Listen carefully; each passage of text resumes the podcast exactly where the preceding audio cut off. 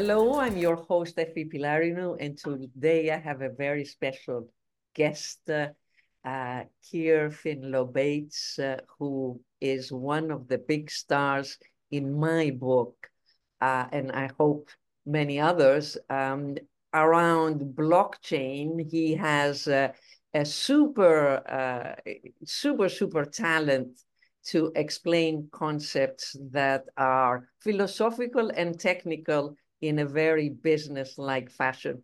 I will welcome you, first of all, Keir, to, to our show and to our guests, and I, I will continue to say more about you. First of all, welcome. Well, thank you very much. It's an honor to be here.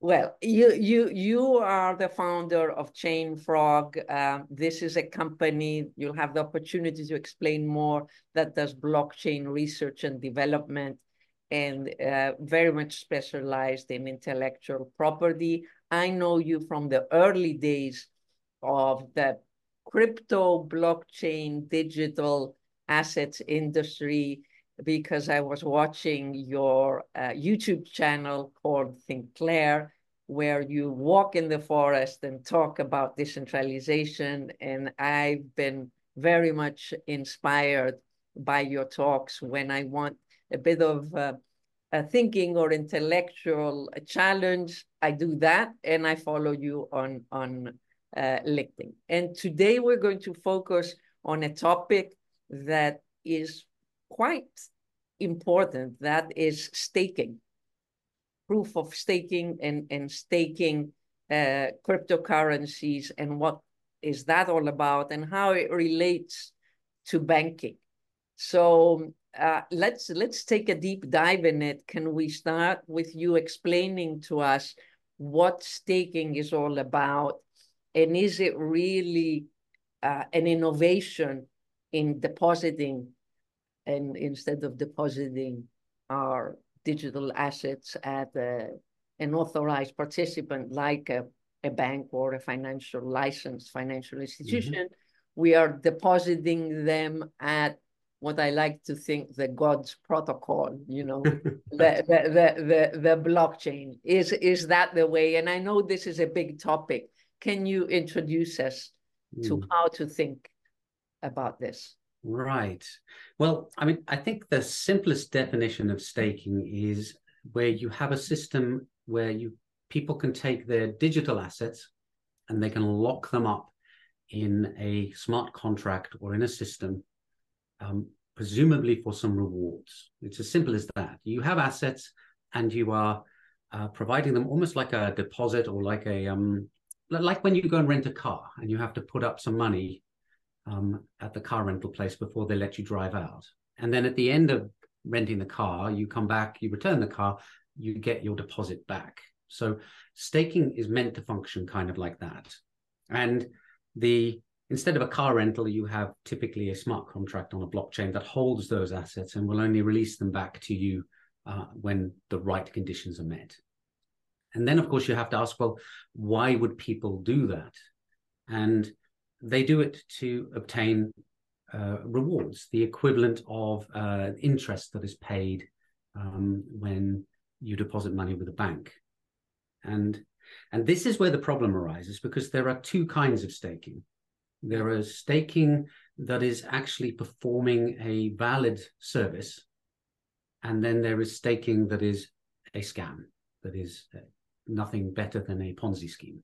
And the problem that stakers have in crypto and blockchain is that it can be very hard to determine whether you're looking at something that is actually genuinely of value or whether it isn't, which of course is always the case in investing.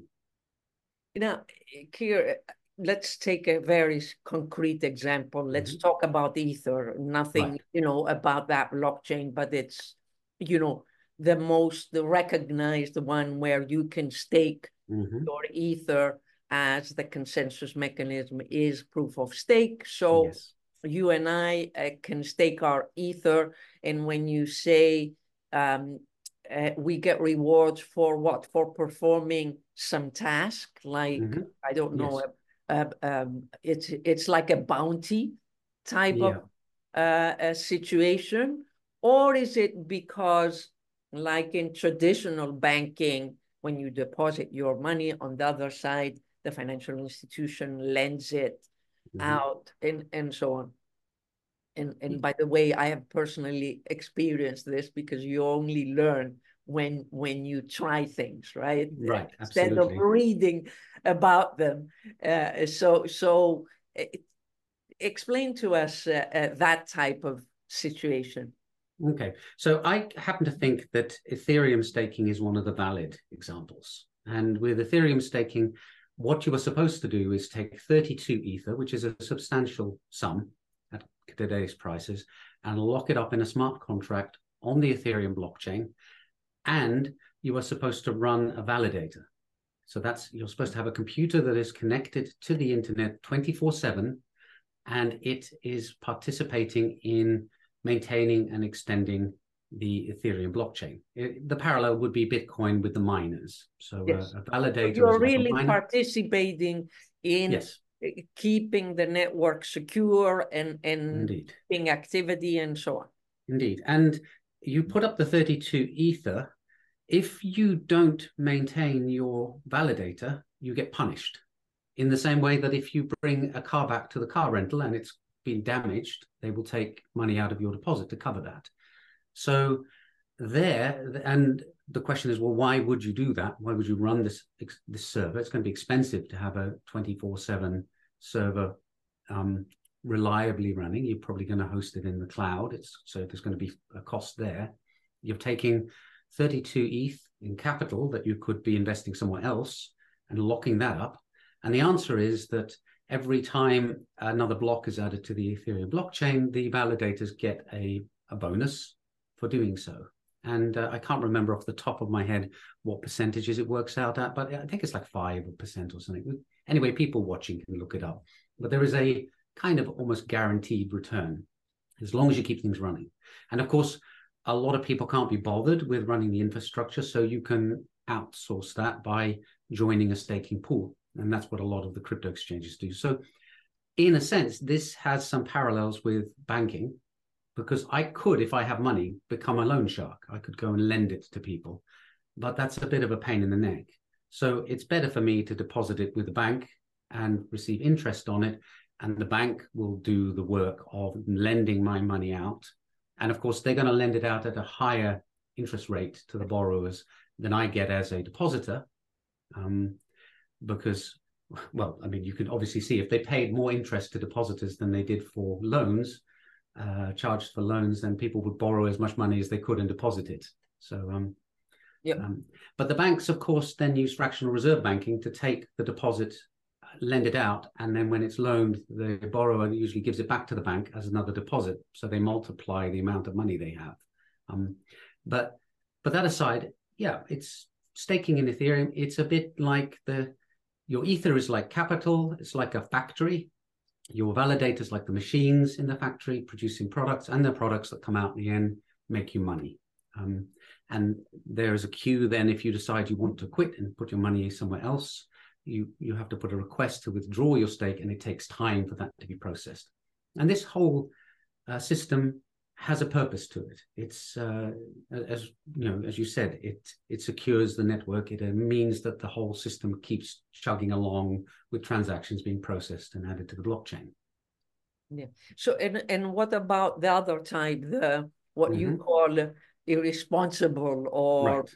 scammy or whatever? yeah. you know, irresponsible uh, let's call it it's it's very diplomatic i must say. Yeah i think irresponsible. Well I, in the early days there were projects that were implementing the system because they were copying what they saw other projects doing without thinking what the implication is. That's why i i hesitate to say at a blanket level it's a scam because that implies that it's intentional. But really they should have taken more care. Um, and that irresponsible staking the typical case is you have a project, it issues a token. Let's say, for argument's sake, they issue 2 million tokens and they put a million of them on the market and people buy them. Yep. Um, now, the project founders would like to see the token price appreciate. And one of the techniques for doing that is staking. They offer this uh, opportunity to people who bought their token to stake them in a contract to lock them up and get rewards. And the reason why the founders want to do this is because by reducing the circulating supply, according to the laws of supply and demand, the price of the token should rise. And then the question is, where do they get the money from to pay the rewards to the people who are staking? And the answer is they use the second million that they held back and hand those tokens out as rewards. And what that means is if you are participating in this project as an investor and you don't stake your coins, you are effectively being diluted. Diluted, yes. It's like uh, uh, with shares in a company. When if the share, if the company issues more shares, um, the people who had shares find their percentage stake in the company is reduced. Now, with a company, you can do that because the company's value may be substantially increasing. And if the shareholders of the board vote on it, that's fine. Um, what is happening in these um, staking scams is that the staking has become a trick to artificially inflate the price, and it's not sustainable. That's why it has elements in common with a Ponzi, because they're using these tokens they held back to pay the investors who stake and encourage the investors to engage in a behavior that should, in the short term, increase the market price. But in the long term, it's really meaningless. Um, and and uh, this also reminds us uh, here that uh, there is a difference between investing in a token and investing in the company mm-hmm. it, it's uh, itself. I mean, theoretically, they should um, have some uh, proportional relationship, but mm-hmm. but not. Uh, it depends on the tokenomics, right? Mm-hmm. Uh, well, some companies, uh, some projects uh, seem to be so focused on the tokenomics.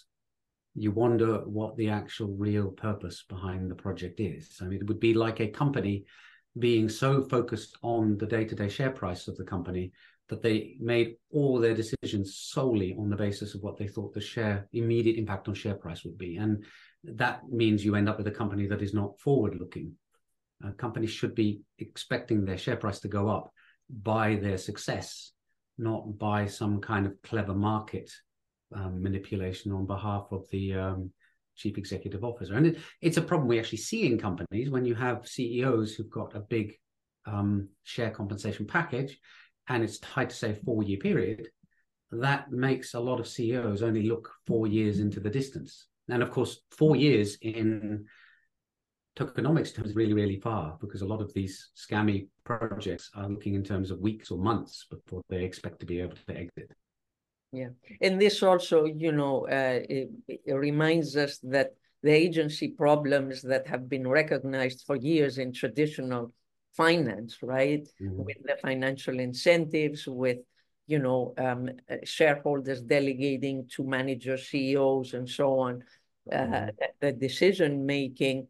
What are the conflicts of interest, and how can regulation, especially in public markets, correct these? And we know mm-hmm. that we don't live in a perfect world, and even these much more mature markets, in the sense at least of having a very long history, um, uh, they haven't solved it, but it, mm-hmm. it saddened us to see this kind of existing in uh, in the new world of of blockchain where it's it's it's trying to um, advance the way governance is done mm-hmm. whether it's an app a, a, business it doesn't it doesn't matter whether it's a whatever the business model is, and, and we see that the problems persist in a different uh, in a different yeah. uh, form. Of course, we could have a whole discussion around that. So let's go back to to staking.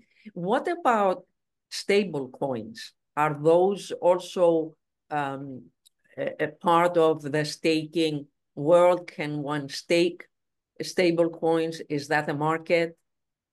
Well, technically, you can write a contract that allows you to stake stablecoins. So there's not a a kind of physical impediment um, to having a system where stablecoins can be staked. The question then has to be, for what purpose would you provide stablecoin staking?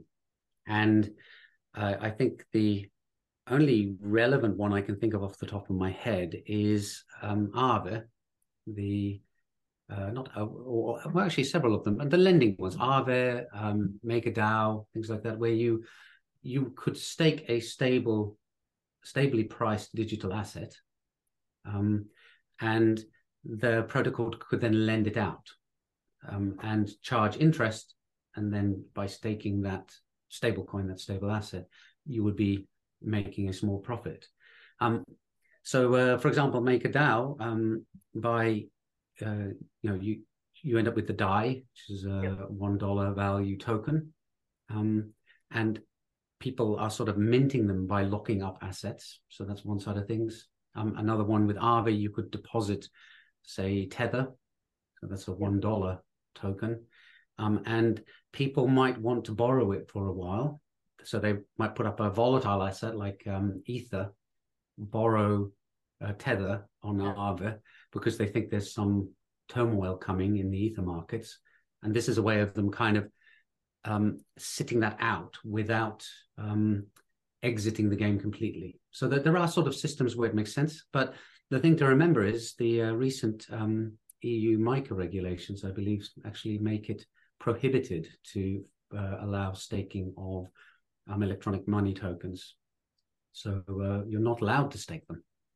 Okay. They've said that they've, they've said the EU has taken the approach that stable coins are primarily a payment system, not a speculation system. And so they, are, if I understood the MiCA regulations, which I have now read six times, and it's only marginally more understandable to me than it is before. And I've been very lucky. And, and Keir, don't tell me that Chat GPT didn't help you on this. I I don't find Chat GPT that useful once you try to dig into things. It's great for a quick initial summary. When you actually want to dig down, you need to talk to experts. So I've been lucky. There's some um, chaps over in Lisbon, uh, the uh, University of Lisbon, and uh, BCAS who have been very kind to give me some time to talk through some of the legal aspects. They're lawyers with an interest in crypto, and uh, uh, you know it's it's complicated stuff, and the regulation is not easy to understand, and it's immensely long. Um, and it's also misguided from the perspective that it doesn't really seem to fully understand how the game has changed with decentralization. It's still coming at everything from a, but surely there is an ultimate authority at the end that we can hold responsible. That, surely people can't be anonymous. They they equate anonymity with crime. You know. Yeah, yeah, yeah, yeah. Uh, uh, here, here in Switzerland, uh, FINMA mm-hmm. last year came up with um, a suggested uh, a very strict regulation around staking services and saying requiring that um, uh, they can only be offered by entities with a full banking license. And of course, mm -hmm. that uh, uh, created an outrage um, uh, here in Switzerland, which is is um, is a crypto nation. If mm -hmm. there are uh, over a thousand companies in the blockchain space, not all of them are uh, in the finance space, but it is mm -hmm. definitely a big uh, a big hub. Uh, were you aware of that? What is your thinking around this? Yeah, I hadn't seen that particular regulation until you drew my attention to it. And that did give me some time to think about it. And yes, of course, Switzerland is one of the nations that is recognized as being crypto and blockchain friendly, relatively speaking, um, compared to most of the countries out there. Um, I do find this a bit odd Firstly, there are plenty of staking examples like the Ethereum one, which are clearly not banking related. They're more to do with um, sort of capital allocation than to do with sort of it, it's it's about making a system work, a technical system work, not about uh, speculating. And uh, the second one is that it doesn't seem to take into account the opportunity for anonymity right? I mean, this is the thing that the regulators miss time and time again is there are plenty of people who just who want to be um, who want to comply with regulation, who want to be legal, who want to be honest and ethical, and but who are faced with such an onerous burden yeah. that the temptation is I can just deploy this contract through Tor anonymously I can pipe the profits off to an address that I won't touch until I retire to the Cayman Islands or the Seychelles or something like that. And in any case, it's technically fascinating. So I want to do it. I mean, these are kind of motivations that you have. And when you've got that opportunity to do this stuff anonymously very, very easily, the regulators need to make it so that um, it's in the interest of people who want to be honest to be honest. And we, we see this across law, of course. There are bad laws that actually break the legal system because they are excessively onerous, and people go, well, I'll just pay people under the table. You know, we'll just do handshake agreements. We'll avoid involving the law because it's too much of an expense and a hassle. Um, and that regulation you mentioned from FINMA strikes me as one that is saying, you know, I'm if I I, I could launch a contract tomorrow that allows staking, I'm not going to go out and get a banking license to uh, do so. Yep. Um, yeah. But I could do it in 10 minutes anonymously. The founder of Bitcoin is still not known, right? They, it's like they've ignored the first person in blockchain and the example they've set in their regulations. So that would be my comment on that. Yeah, yeah. again, I, I, highly appreciate how you um, uh, tie together your technical expertise uh, with, um, uh, I would say, philosophical understanding of the principles mm-hmm. and and and basically the the incentive mechanisms that mm-hmm. exist um, in in the market. Here we could talk for hours. I want to uh, to close with asking you um, about your books mm-hmm. and uh, about what you're working on now, what you're excited about, and uh, also how many patents and how mm-hmm. many children you're nurturing. and I'll put them parallel uh, uh, okay. there. Did I ask too many things? no, that's fine. I'll answer them in reverse order. So, firstly, I have uh, more patents than children, I, and I have eight children in total. Uh, seven still live at home. One just moved out at the end of last year. So, um, and I currently I'm a named inventor on 43 patents, I think, at the moment. What blockchain?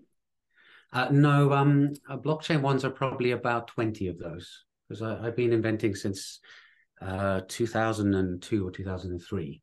Um, and uh, and I personally own uh, 13 blockchain patents that I filed, uh, came up with, invented, filed for, and uh, got granted. Um, so that, that that's the patent side of things.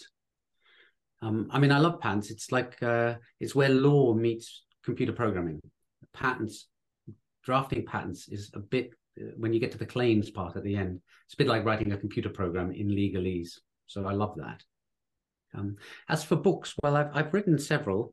The one I think is worth mentioning on this, if I may show it, is uh, called Evil Tokenomics, and it's a it's a pretty short read, and as a result, it's priced cheaply, and it covers all the sort of tricks of the trade that scammers can use in tokenomics to make a project seem like it is going somewhere and seem like it is above board and honest, when in fact it's just a personal enrichment exercise. And it's written uh, using a fictional character called Maximilian Sauneron, who's got him on the back there, who's walking you through how he's used ICOs and tokenomics to rip people off.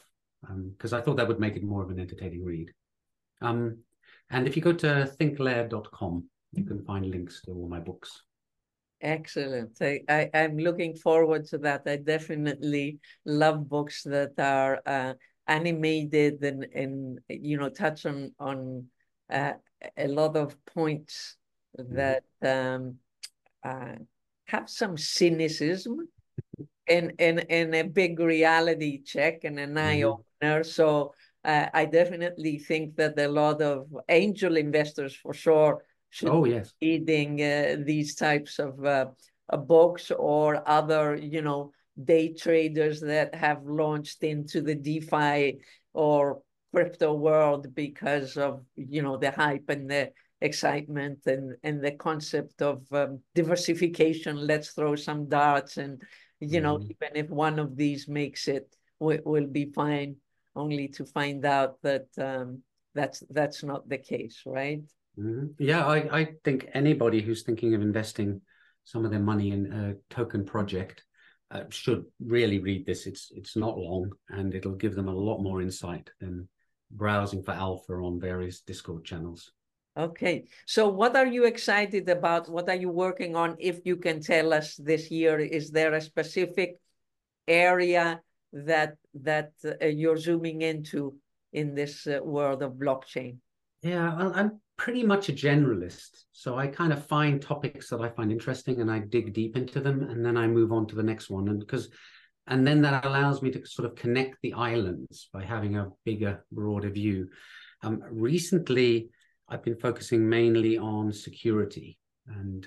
Uh, I love your your latest uh, video on mm-hmm. cybersecurity and CBDCs. I will put in the link for our audience right, okay. uh, uh, to watch because obviously my audience talks uh, and thinks, hopefully thinks, uh, hears a lot about CBDCs mm-hmm. and, and other forms of digital money like stable coins and so on. So it is, mm. I think, uh, a relevant issue. Well, thank you. Okay, Keir, thank you so much. It was a really great pleasure having you. That's been wonderful. I really enjoyed it, Effie. Thank you.